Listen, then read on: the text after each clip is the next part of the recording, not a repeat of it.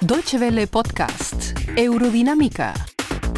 Novedades del campo de la ciencia, la tecnología y el medio ambiente.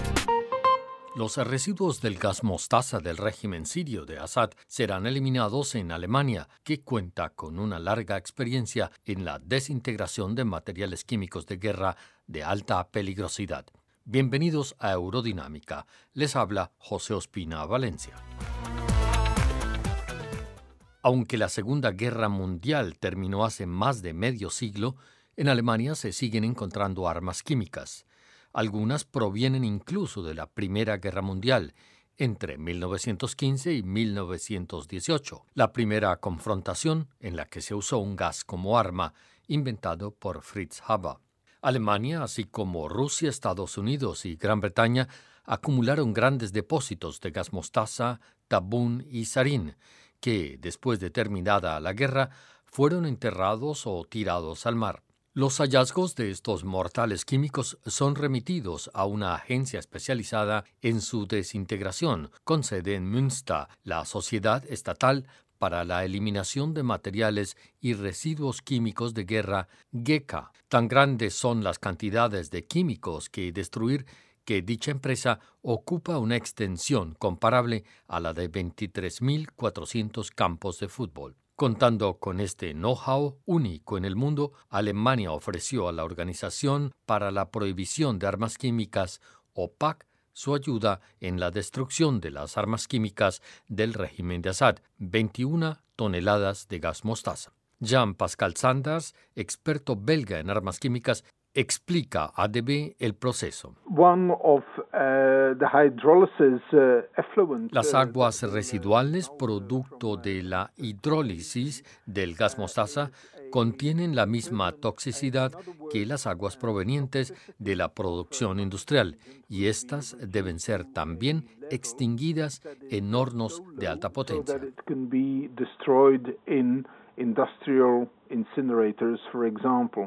Hidrólisis, un término proveniente del griego, no es otra cosa que la ruptura o disociación en la cual las moléculas de agua se dividen y sus átomos pasan a formar parte de otra especie química. Esta reacción es importante por el gran número de situaciones en las que el agua actúa como disolvente. El gas mostaza mismo no es neutralizado por la GECA en Münster.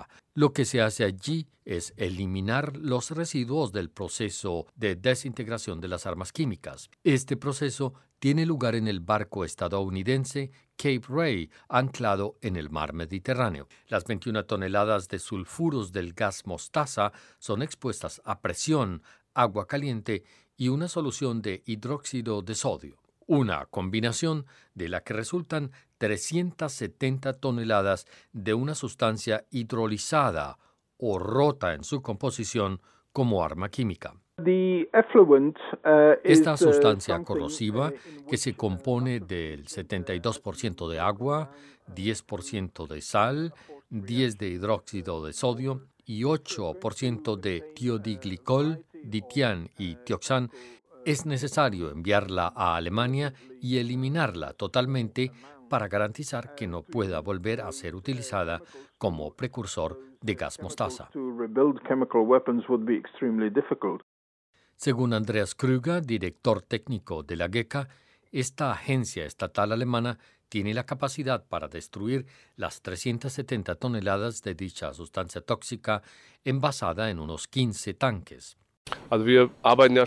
La GECA tiene una experiencia de muchos años en la destrucción de armas químicas, así que estamos preparados para asumir el reto.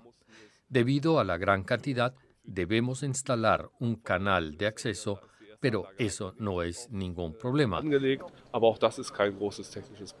dice Andreas Krüger. La operación durará unos cinco meses hasta que la última gota de la sustancia hidrolizada sea inyectada en el horno que alcanza unos mil grados Celsius. Según las autoridades militares estadounidenses, la sustancia es muy fluida, por lo que no existe el peligro de un taponamiento de los canales de inducción. Pero en Münster se harán pruebas preliminares en caso de los casos. Al final del proceso de eliminación del gas mostaza, solo quedarán vapor de agua y algunas sales. Se trata de sales como cloruro de sodio, que no es otra cosa que la sal con la que cocinamos, resultantes de la neutralización. Pero también sales del lavado de gases de combustión. Cuando los gases quemados se limpian, quedan sales como residuo. El Cape Ray se encuentra ya anclado en aguas internacionales, así que los expertos calculan que la destrucción de armas químicas sirias en Alemania podría comenzar pronto. Andreas Krüger explica, por último, qué pasa con las sales residuales.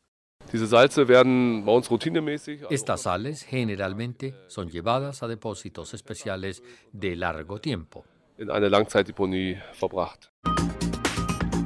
Muchas gracias por su atención.